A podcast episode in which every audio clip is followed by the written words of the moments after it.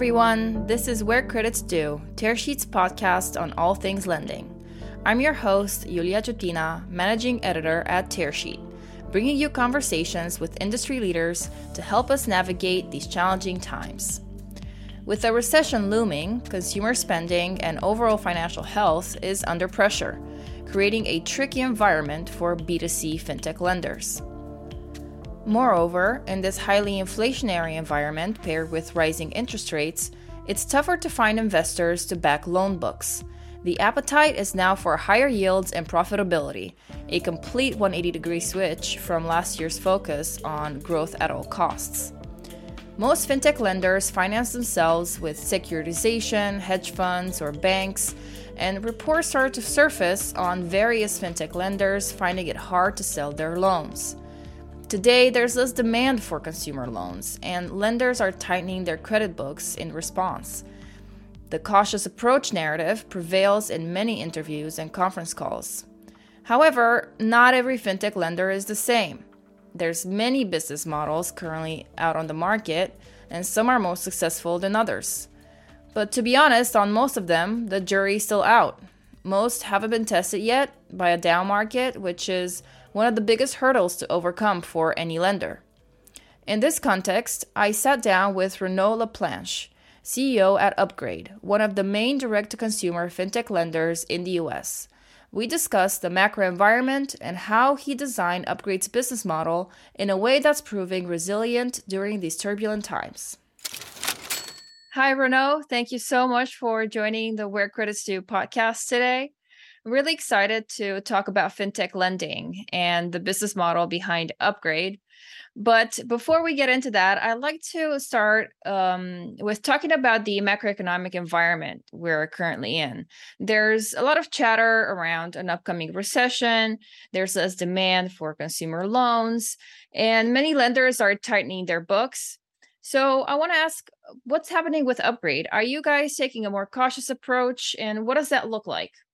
Yeah, so I think that's right. We, we have the same, uh, well, same information, same data uh, as everybody else. Uh, obviously, um, the the Fed raising rates rapidly um, is very likely to uh, to slow down slow down the economy over the last um, few months or, or quarters.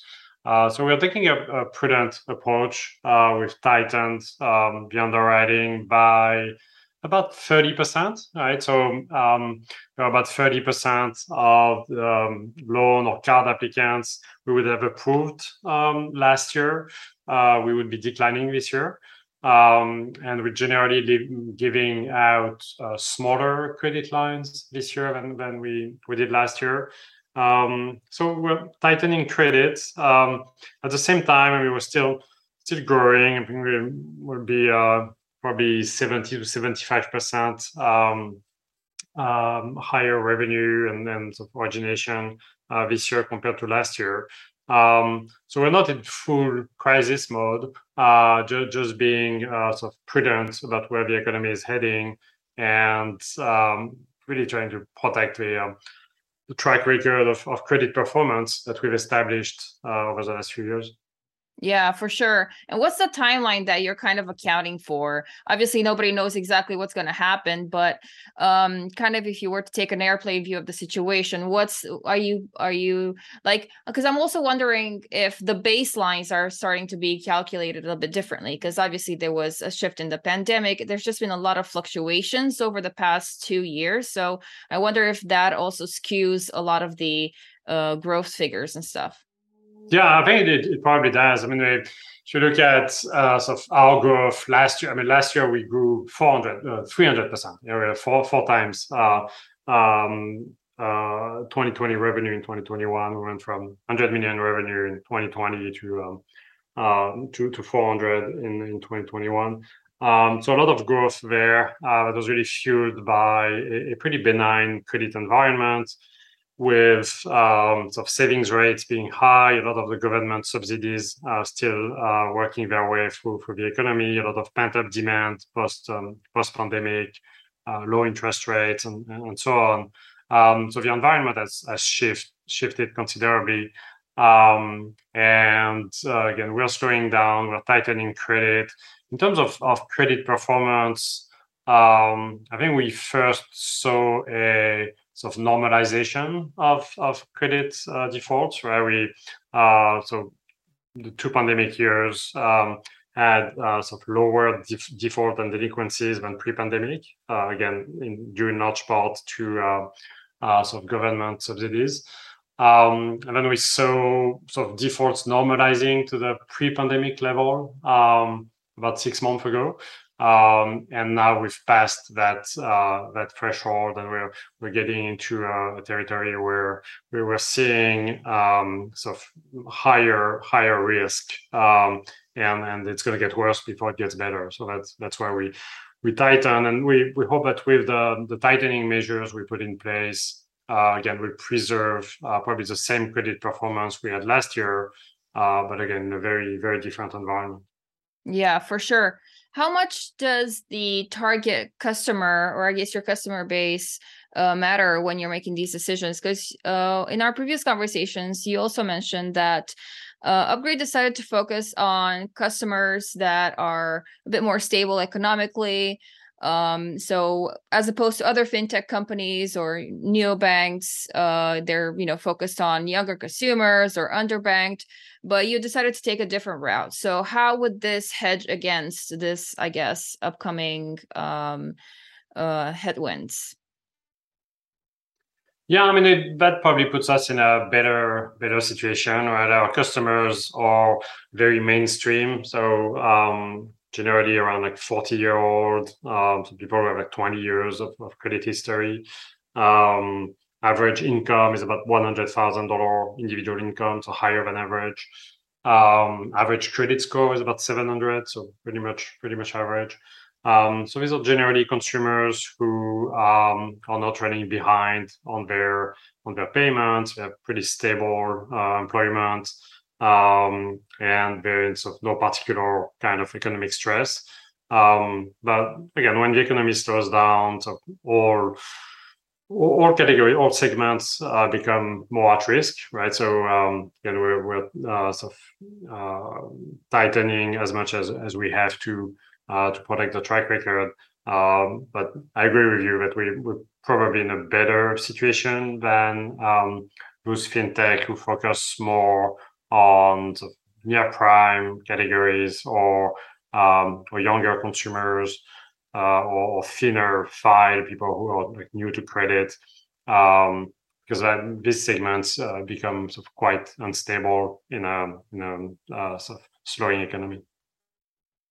Right. Yeah. Because that's what I was thinking about as well in terms of uh, going direct to consumer is a competitive environment. And there's a reason why some segments of the market have not been as tapped as uh, others by the incumbents, by the big banks, or um, and now the new fintech wave is coming in to address uh, these gaps in the market but now we have the uh, obviously kind of unfortunate macroeconomic situation that's causing a lot of moving pieces to move that's in a very different environment compared to last year um, so kind of considering all these moving pieces, considering the competition that exists now in in B2C, because it does look different than what it did last year or even the year before that. What do you think it takes to be successful in the B2C market? Uh, oh wow, uh, that's a broad, uh, broad question. Uh, what does it take to be successful? Well, I think, I mean, uh, I mean, I, I, think there are many ways um, to uh, many paths to success. Um, the one we've chosen that has worked well for us um, is really product innovation. Um, we're trying to craft products that um, sort of are innovative in a way that brings more value to consumers. We're trying to craft responsible products that really sort of put more money in people's pockets. Um, and uh, by sort of helping our customers uh, sort of um, get into a better uh, financial situation, better credit situation, uh, we believe uh, will reward us with uh, so better credit performance and um, more uh, customer loyalty and, and uh, refer more of their friends and colleagues, and, and it will also all back come back to us in a positive way. Um, and, uh, so we're very attached to to making this sort of consumer friendly, responsible uh, product. So I think Upgrade Card probably the the epitome of that. It's um it's a new kind of credit card uh, that we believe is more responsible than traditional cards. Uh, it's um it's a, a, an installment card. Right? So at, at, the end of each month, the balance on the card turns into an installment plan that our customers pay down every month at a fixed rate with fixed monthly payment. Um, so it really comes with a sort of forced discipline of paying down the balance every month, which is sort of a the opposite of what traditional card issuers do, which is like trying to keep people in debt as long as possible by requiring a, a very small monthly minimum payment. Um, so instead of that, we're really sort of encouraging uh, our customers to use credit when they need it, uh, but, but, really have the discipline to pay it down every month. And, and they can choose how quickly they pay it down. It could be a year, two years, three years. Um, and uh, based on their sort of ability to repay or they're, they're comfortable with and based on their, their budget. Um, but but it uh, it does have this like straight line amortization uh, that is is really uh, sort of better for consumers. Um, it helps them save on the cost of interest because the balance comes down faster, um, and and and generally, I think it it helps them sleep better at night because they they're paying down their debt uh, every month and not getting into that sort of ballooning um, credit card uh, revolving credit card debt that, that so many um, so many people uh, of fall into.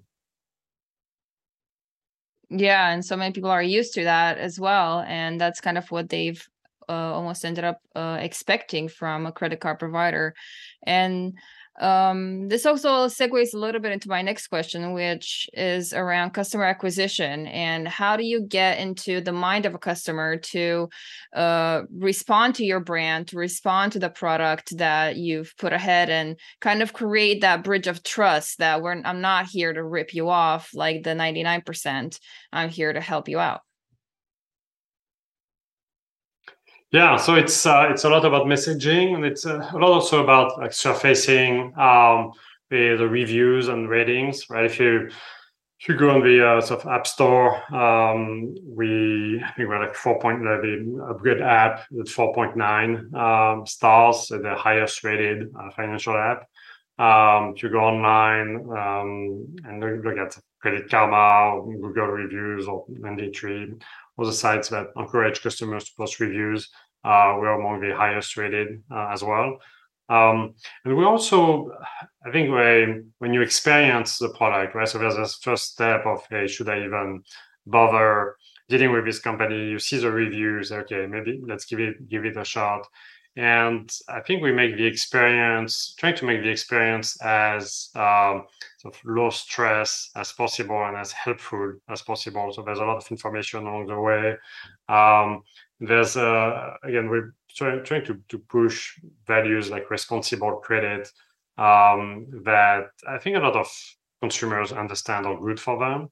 Um, we provide a lot of tools like credit health uh, that let you of check your credit score for free, get access to um, sort of content, uh, simulation tools uh, where you can sort of simulate the impact of financial decisions on your credit score uh, all, all, that is provided for free. I think all, all these features really sort of help um, build trust over time. Um, and and um, really now that we have sort of uh, both credit products, but also banking products with rewards checking and and um, um, a savings account uh, that we just launched uh, last week. Um, the, we, we, we see the rate of uh, sort of cross-selling or adoption of the next product from existing customers. Uh, it's a very high rate. So I think um, our customers really sort of uh, reward us for our approach uh, by sort of being more loyal and, and being more likely to adopt the, the next product. Wonderful. Um, when when you aim to reach your target customer base but then it's there's also as we've mentioned the macro environment i'm wondering how you think about scaling the business so what's the scale that upgrade is comfortable at and do you have any target scale that you would you aim to achieve while obviously maintaining that balance of underwriting discipline credit risk and everything that comes with it Yeah, so I think the uh, the goal is to uh, sort of keep uh, keep building up the a suite of products and, and, really be sort of more helpful to more people and, and um, uh, be able to help our customers in sort of their main sort of life occasions. Uh, so we spent a lot of time in the last couple of years, uh, sort of really sort of helping building building product that help our customers with like everyday life decisions, right? So um, upgrade card uh, really helps for like every sort of small credit need. Um, rewards checking uh, is the only checking account that provide up to like three percent um, uh, rewards, three percent cash back on on everyday expenses. Um, we launched a a sort of hybrid card called One Card, um, that uh, acts both as sort of the sort of equivalent of a debit card, where you, you can use it for everyday purchases and and uh, sort of um, debit the, um, the the the charges uh, directly from your bank account. Um, or you can switch it to pay later. So there's a pay now and a pay later function. And um, on pay later, um, you you get the benefit of the line of credit and the, the typical um, upgrade card features of straight line amortization, low rates, no fees, and and so on.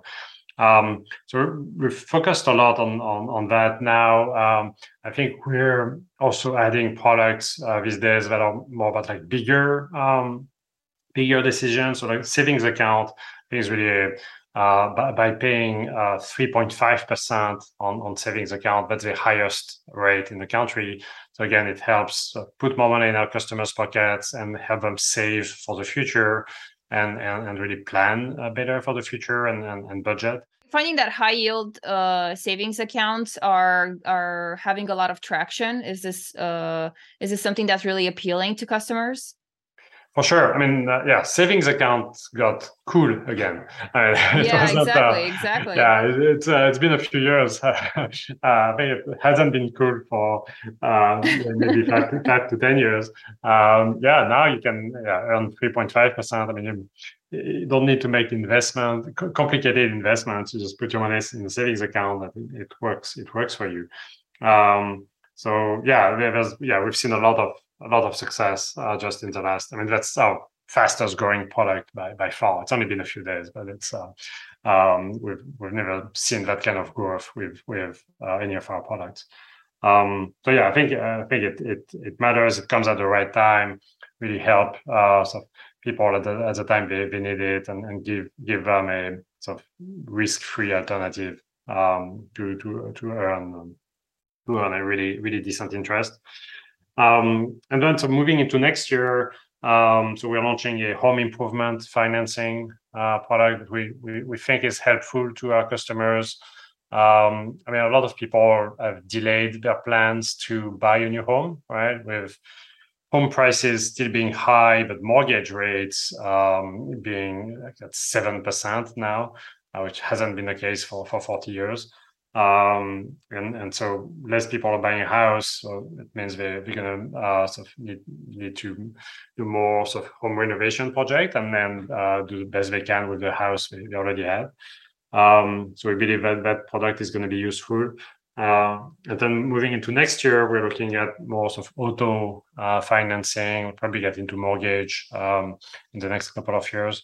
Um, so the plan is really to sort of continue building the, the suite of product and, and really become a sort of mainstream uh, sort of consumer brand that, that people love. Um, I think we, I mean, we're getting close to that. If, you look at our NPS, Net Promoter Score, like 78, it, it's really high promoter score. All of our referral programs work really, really well. Um, so I think people really love the brand, they love the product. Uh, so we're gonna keep doing it, keep doing more of it, and and giving our customers um, really of more more of what they love. That's great. Tell us about talk to us about the challenges of the of the business as well because there there must be um you know a lot going on on this front as well running a digital consumer facing lending business. Uh so then tell us about the challenges. Yeah. How much time do you have? Um Yeah, no, I mean for sure, it's uh, yeah, we, we sort of we try to make it look easy, but there's a lot going on uh, to, to to make it make it all happen. Um, and it's um, so uh, I mean just to name a, a couple. I mean, uh, I think we're we're really sort of trying to bring sort of innovation into every every part of the process. So, for example, for um, uh, so financing loans and and uh, and credit card receivables uh, we work a lot with credit unions. Um, so credit unions tend to have a lower cost of capital or lower return hurdle than than banks.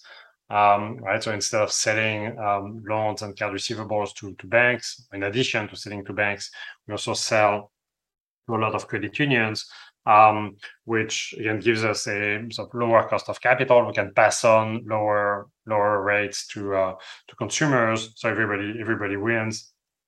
Um, it's it's a way for credit unions to get access to to loans and card receivables that they, wouldn't originate on, on their own. Um, and um, so it, it's all good, but the reason it hadn't been done at scale before, it's it's very complicated, right? You, uh, there are membership requirements, there are geographical uh, restrictions.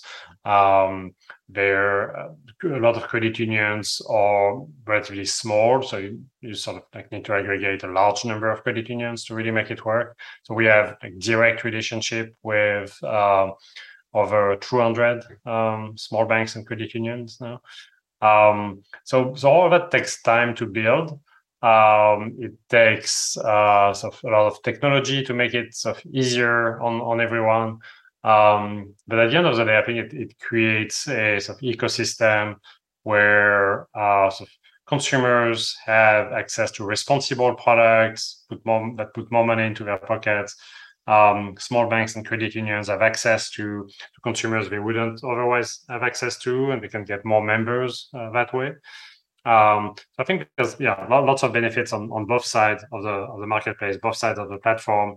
Um, but certainly a, a, a, slow build and uh, a lot of technology and processes uh, that need to be invented uh, for for the first time because it's, it's never been done before. Yeah, for sure. And it's a really interesting setup, uh, the one you've created with the network and uh, being able to not take loans on your balance sheet, but be able to pass that and sort of do this like very complicated uh, Excel spreadsheet of matching assets and liabilities of hundreds of credit credit unions and small banks. Yeah. Well, th- thankfully, thankfully, it's not a spreadsheet anymore. It, it started as a spreadsheet. no, no, it's uh, it's a little better. well, wonderful. We have the the technology to help us out. Right. Um, yes, but um, what about challenges pertaining to specifically doing something pertaining to consumer consumer business where you have to respond to consumer needs and to create products that are tailored to specific consumer i guess demographics audiences or or credit you know risk profiles um so tell us about that kind of creative process, but also within right the natural limitations. Yeah, yeah. Um, so yeah, I think innovation um, needs to be enabled by a few things. Right, first there's people, right, um, trying to hire people who are not satisfied with the status quo and, and really want to sort of try something new. Um, there's there's culture, so it's really uh, sort of the culture of innovation means uh, of uh, let people sort of take initiative and then make mistakes, right? You need to have the right sort of risk framework around it, uh, but also some um, ability for, for people to uh, to try things that are, are not going to work out. Um, and then there's there's also technology, right? So it's people, culture, technology. Um, I think we we built a platform architecture that facilitates uh, product innovation. It's very uh, componentized, so uh, it's a microservices architecture. Each um, each service uh, as its own, it's sort of self-contained, its own sort of database and, and, and set of APIs uh, that connects them to the other services. Um, so if you look at, I mean, and that really helps uh, sort of um, rearrange uh, these different services in a different way to create new products and, and reuse uh, a lot of it. So if you if you look at um, uh, sort of personal loans and credit cards are two very different products, very different uh, experience for consumers.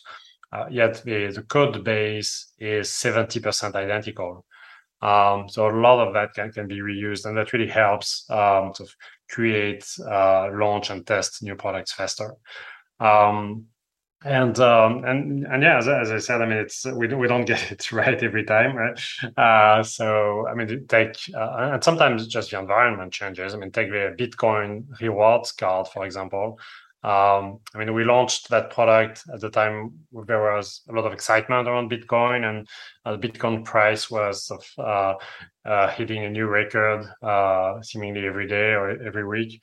Um, and so a lot of people wanted to get in on the action. So uh, we, we launched this program where instead of uh, getting cash back, you get uh, Bitcoin back. So you get same like 1.5%, but in, in Bitcoin. Um, and like out of the gate, that was like 10% of uh, all the, the cards we were sort of issuing. Um, so, so a lot of like immediate innovation. And uh, then as Bitcoin prices came down and, and, and people got less excited, um, I think now it's more like 2% of, uh, of, our, of our new cards. Um, so again, uh, things change, uh, consumer um, appetite for things change um, uh, but it's it's all part of the process. And so some some products um, aren't going to be uh, immediate success. So, so some are going to be great success early on out of the gate, and and then maybe uh, uh doing doing over time.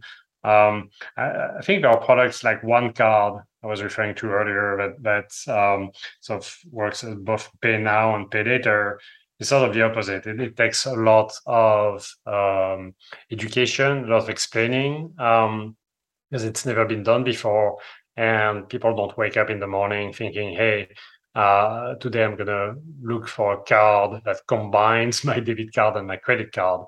Um, so there are a lot of benefits of doing that, but it's um, it's not something people are, are searching for on Google uh, just because it didn't exist before. Um, so uh, so there it's really the, the other way around. It's it's going to be a slow start. Uh, we know it's not going to be an overnight success, but, but we think it can become uh, sort of one of our main products in the next two to three years because there are just so many advantages of um, of combining this. To read the transcript of our conversation, head over to tearsheet.co and make sure you subscribe to Where Credits Due wherever you listen to your podcasts. We'll be out with a new episode every two weeks, bringing you conversations with industry leaders on the ever changing lending landscape. And if you're interested in more content, you can subscribe to our lending newsletter and briefing in your inbox every other week. Thanks for listening, and I'll see you at the next one.